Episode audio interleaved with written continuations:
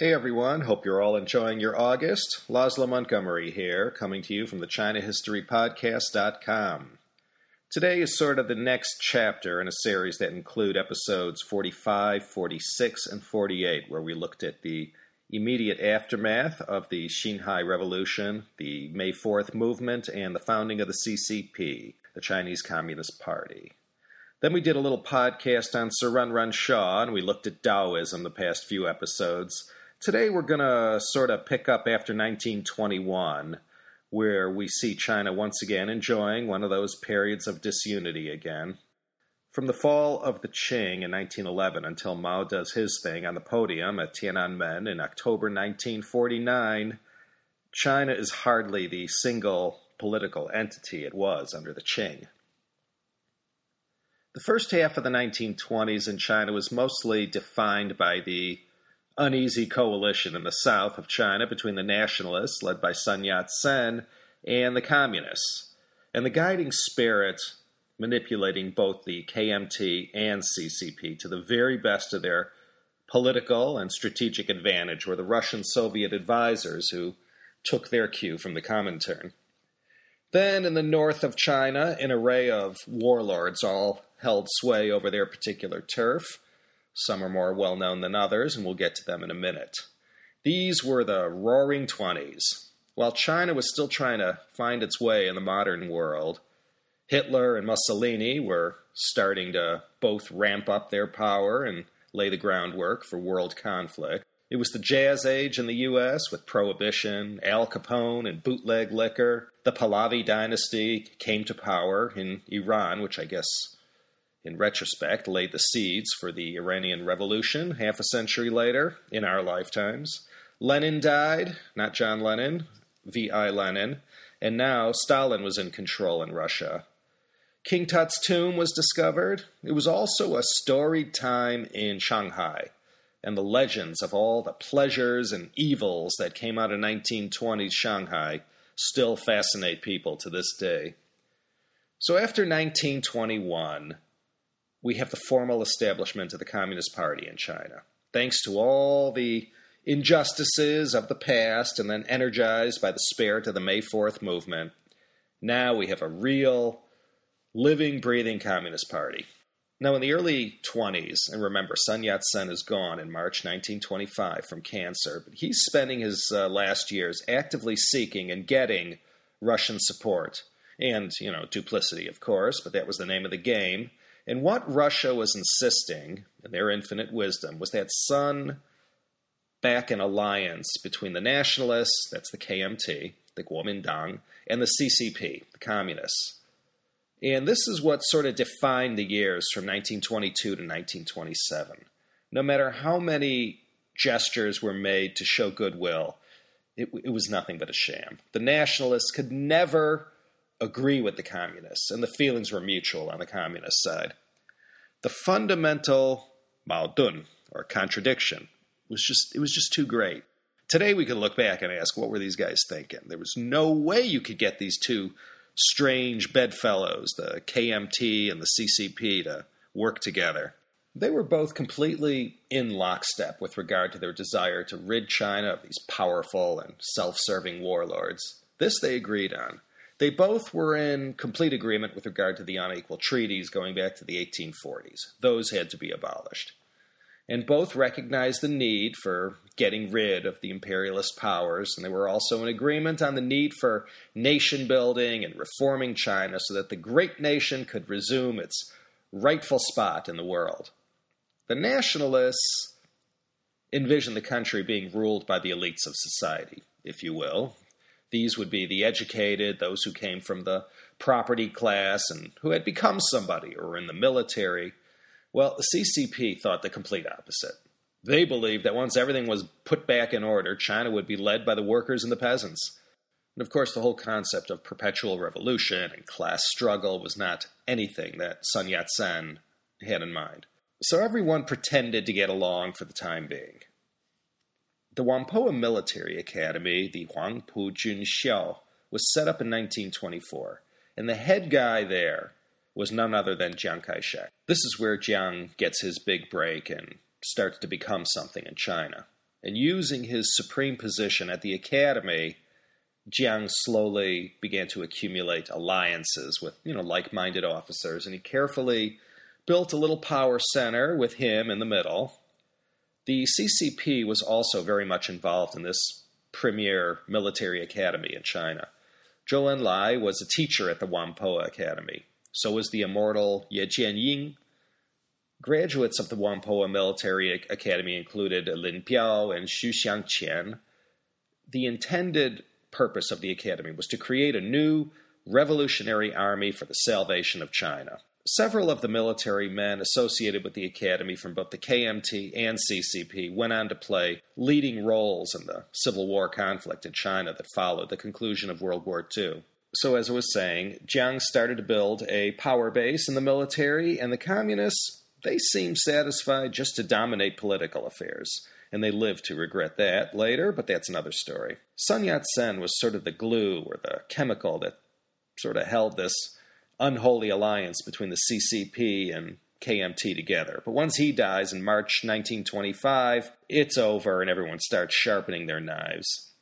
Chiang Kai-shek, he paid lip service to Sun's alliance and loyalty to Russia, but as we all know, Jiang was an extremely suspicious kind of guy and couldn't trust the CCP any further than he could throw them. And the only strong feelings he had for the Russians was in his utter dislike of them. Again, keep in mind, in the early 1920s, there's no single China. The north of China is under the thumb of the ultra-conservative warlords, namely Zhang Zuolin and my favorite, the Christian general, Feng Yuxiang. Now, these guys were always switching sides, depending on how the wind was blowing at the time. There were other warlords who controlled the north, from Gansu to Manchuria. Zhang Zuolin's power base was in Manchuria.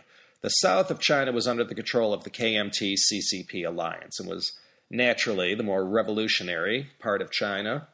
The nationalist government had its capital in Guangzhou at this time, and although it would later be moved to Wuhan, a city known as not the most conservative place in the world. Remember, it was the Wuchang uprising that overthrew the Qing dynasty. The city name of Wuhan is made up of the three districts of Hankou, Hanyang, and Wuchang. May 30th, 1925, we have the Wusa Yundong, the May 30th movement. Not to be confused with the May 4th movement. This May 30th movement was a popular mass movement in China that involved labor and anti-imperialist forces. It all began in the wake of Sun's death in March 1925 and the outpouring of grief. A combination of courage mixed with dissent sort of wafted through the labor movement, of course, egged on by the communists and their organizers in the movement. The Chinese working class in the 1920s wasn't much different than any other group of workers in pre-labor reform times. The same old problems with wages, nowhere to air grievances, unsafe working conditions, the usual suspects that all workers faced, no matter in China or England. So May 30th, a dozen or so student protest organizers got arrested. This is in Shanghai in the international settlement. The arrested protesters were taken to the local police station and booked. But even in these pre-Twitter days, word spread fast about their arrest, and before you know it, one of these spontaneous actions just kicks in and events start spiraling out of control with more protesters than you could count, screaming outside the police station and intimidating the hell out of the policemen and clerks on duty at the time. And they demanded the release of the arrested protesters. And of course, the British who controlled the police station there were defiant and told them all to bugger off in so many words. Events came to a head when the mob became so unruly, and the Sikh and Chinese policemen, who had the unfortunate fate of being on duty that day, they opened fire into the crowd, and as many as 4 were killed and a dozen or more injured. This is just what the Chinese needed. Just as the May 4th movement galvanized the nation, so did this incident on May 30th, 1925. And over the next week, all Chinese-owned businesses were on strike in Shanghai. And for sure, the workers showed solidarity and put down their tools. This general strike spread to other cities in China as well as to Hong Kong. Matters down south were particularly heated after British troops opened fire on demonstrators in Guangzhou, killing 52. These protests and acts of defiance lasted for about half a year until the merchant class started going back to business as usual, and things began to settle down to some semblance of normalcy in China. The protests and strikes lasted a little longer in Hong Kong until they, too, sort of petered out. But the point had been made, and any foreign businessman from that point onward had to feel somewhat uneasy about the perils of doing business in China during these initial years after the Bolsheviks seized power in Russia in 1917. The May 30th movement sort of gave everyone their first good whiff of the change that was coming in China. The Communist Party milked the situation for all it was worth, and the ranks of members soared from about 1,000 to over 30,000. This May 30th movement was the big chance the CCP was waiting for to flex their muscles and stir up revolutionary feelings amongst the oppressed working class. Organizational skills were honed, and a great deal of respect was won for the CCP leadership. Now that Sun Yat-sen was gone, the power struggle began between the right and left wing of the KMT. And then the CCP was also right in the middle of all that, too. The Russians tried to bring the KMT left closer to the CCP and sort of meld them into a single party to challenge the rightists of the KMT, but this didn't work out. One of China's early revolutionary heroes, going back to the days of the Tongmeng Hui, was Wang Jingwei. Now, he's a pretty important historical figure, and I haven't mentioned him yet. When you're talking about the Republic of China era on the mainland, Wang Jingwei is a giant, and we're going to focus on him on a future podcast. He's today very much vilified for his turncoat ways and how he collaborated with the Japanese and turned on the communists. But he was a potential successor to Sun and had served the father of the nation very well in Japan and in Guangzhou. He had all the charisma, revolutionary stripes, and background that would make him a natural leader in China. He sort of got overtaken by events, and when his moment came, he didn't rise to the occasion. Despite all the close cooperation there was still every day a never-ending behind-the-scenes struggle going on between the leftist-leaning elements and the conservative wing of the KMT.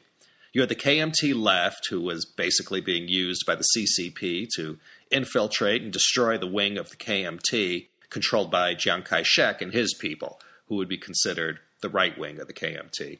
Chiang and his most trusted followers were the guys who thought, well, after everything is taken care of, after all the warlords are defeated and China is all under one umbrella again, after all the foreigners have been dealt with and China has its face back, the good old traditional ways of ruling in China would come back and everyone would live happily ever after, and he'd be the chief executive of the whole operation.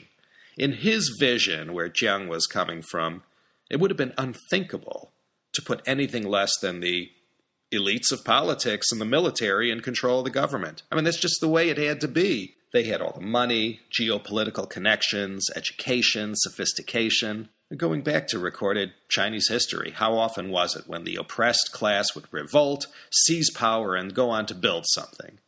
You know, there were plenty of regional successes, but on a national level, all the action in China invariably took place at the top among the power elites. The Liu Bangs and Zhu Yuanzhangs were very few and far between. The communists thought the total opposite. The power elites, in their most secret of secret spots in their mind, were going to be the first ones to feel their wrath. The power elites from the most common landlord up were going to be in for a very hard time once the CCP took over. They knew this. So you can see there was going to be absolutely no way to reconcile these two frames of mind. All this talk about class warfare that the leftists would always spout just scared the heck out of the educated and moneyed class who had a lot riding on keeping things the way they were at the moment. So for the time being, they all pretended to get along and they all took their funds from the Comintern. But Chiang was starting to see his power slowly eroding around the edges, and he saw how effective the communists were. To Chiang, they were just one big dangerous contagion. Say what you want, but man, the CCP cadres, they knew how to organize and get everybody on the same page and acting in unison. And after all, how hard was it to win converts to the CCP cause? In the 1920s, there was a seemingly unlimited number of oppressed, angry, and downtrodden Chinese that would naturally sympathize with the CCP over the KMT. And you could say this about the 1930s and 40s as well. Chiang, well, he had no choice. It hadn't even been 5 years since he took that post as commandant at the Wampoa Military Academy. Events during this time moved very fast for him. 1922 to 1926, 1927, these were rather action-packed years for Chiang Kai-shek, and he had a lot of things on his mind. Chiang went along with this whole doomed alliance because he needed Russia's money still and all the benefits of their experience. The next big milestone in the history of the 1920s in China was the launch of the Northern Expedition in July 1926. Chiang Kai-shek is the top military leader and the man in charge. The CCP's role in this great cooperative effort to unify China was to do what they did best, organize the peasants and the workers, and winning them over to their cause and obtaining their support in the war effort. They took care of all the front-end political work, and they did a masterful job. The objective of the Northern Expedition was to knock out basically three main guys: Zhang Zuolin, who controlled the north of China, and the two guys in the south in the Yangtze River region, Wu Peifu and Sun Chuanfang. These two generals controlled what was known as the Zhili Clique. That's Wu and Sun. To make a long story short, the Zhili Clique was a breakaway faction of the Beiyang Army, who became a force to be reckoned with in central China. And you'll all remember the Beiyang Army from the Yuan Shikai podcast. So the KMT's Northern Expeditionary Forces leave southern China and totally knock these two guys out of the game. So the two easiest ones were now neutralized. Chiang made his first move against the Communist allies in March 1926. It all began with the discovery of an alleged plot against Chiang Kai-shek. Chiang was shown evidence that the CCP were knee-deep in this conspiracy. So what does he do? He declares martial law in Guangzhou and rounds up a bunch of Soviet advisors and communist political advisors in the army. Wang Jingwei gets wind of this. He leaves China, and now he is the sworn enemy of Chiang Kai-shek and his allies. But Wang, for the most part, after being outmaneuvered, simply leaves for Hong Kong and then for France, and once he's gone, the left-leaning elements of the KMT and the CCP lose a stalwart ally. So now, with such a prestigious voice as Wang Jingwei silenced, Chiang starts aggressively stacking the deck against the CCP. He comes out with all kinds of rules that say no one can, like, for example, no one can criticize Sun Yat-sen or his policies, of which Chiang was now the clear successor to. CCP membership in the KMT Central Committee, could not exceed a certain minority number. Little by little, CCP members were forced out of any position of power or authority in the government, and they were replaced with KMT people. And in the military as well, where the CCP had inserted all their political advisors that were meant to influence the hearts and minds of the soldiers, they too were one by one forced out. Chiang was slowly weeding the garden of communists and clearly had something up his sleeve. Now, Chiang was a wily politician. While he was making all these overt moves against his CCP enemies, he was also making all kinds of conciliatory statements to the Russians and, assuring them of his complete and total support of the, Russo-Chinese partnership and his faith in the coalition. Remember, since 1922, at the urging and the cajoling of the Russians, you had this alliance between the CCP and the KMT. How it worked was CCP members, they still retain their Communist Party membership and continue to build the party. But at the same time, they also joined the KMT.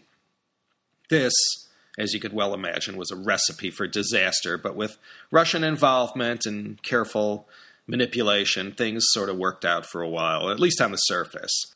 Things looked like they might work when Sun was alive. But once Sun Yat-sen passes unexpectedly so early in 1925, things just went south from there between the CCP and the KMT. And also within the ranks of the KMT, even they were bitterly split between the leftist and rightist factions. That was all about to end. And when we all come together next time, we're going to see the defining moment in what would be the beginning of the Chinese Civil War. With Guangdong, Guangxi, Hunan, Fujian, Jiangxi, Hubei, and Anhui all under the control of the National Revolutionary Army under Chiang Kai-shek's command, the focus now turned to Shanghai.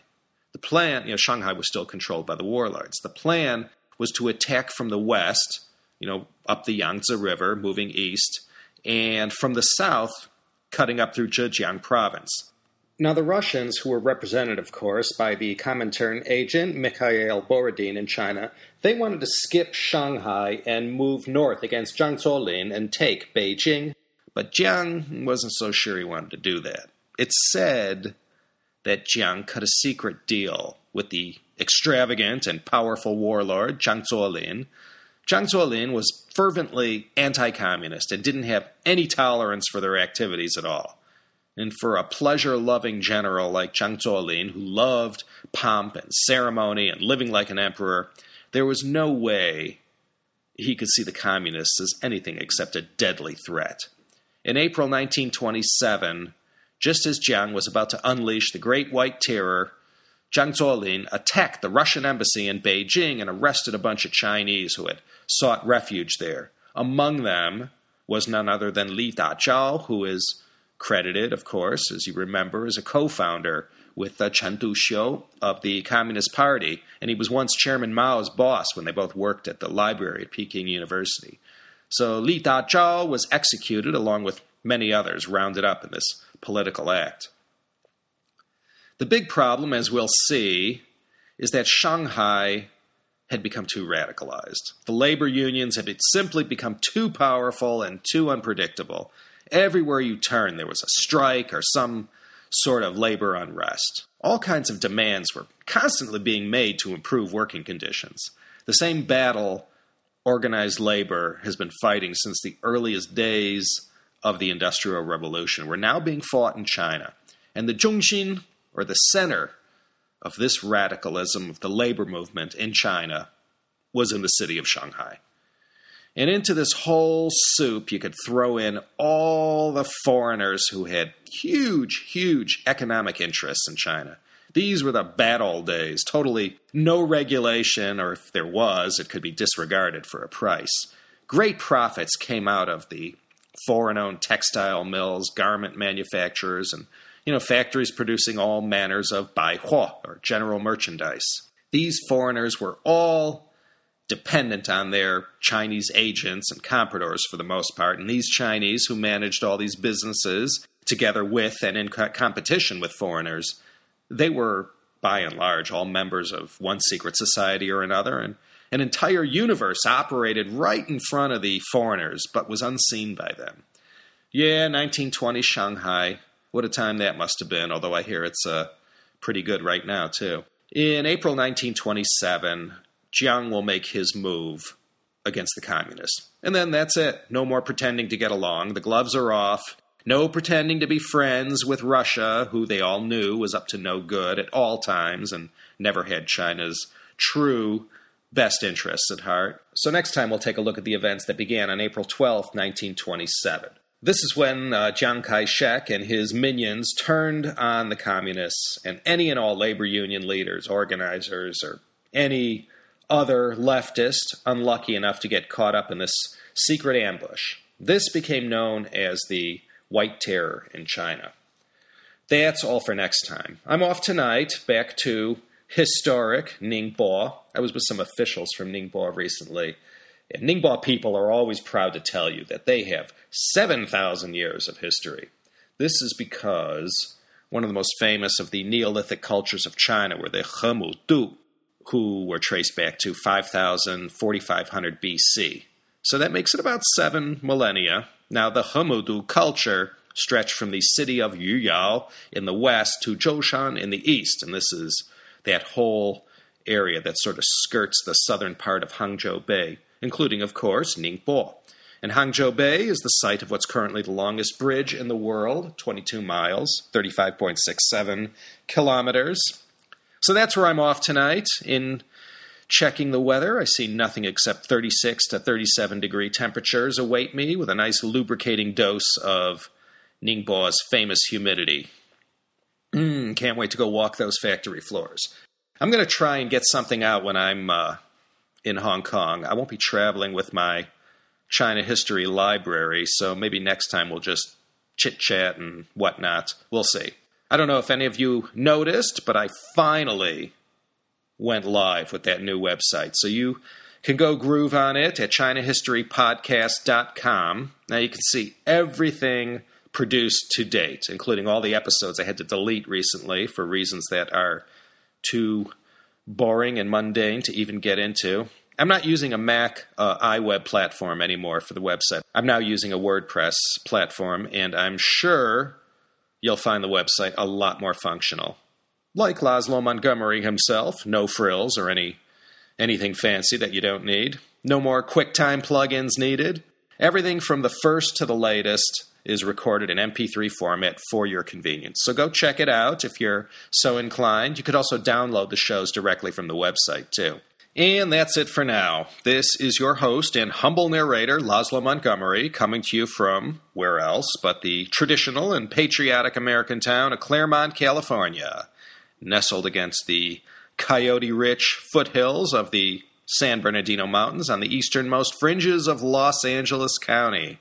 Join us next time, won't you, for another exciting episode of the China History Podcast.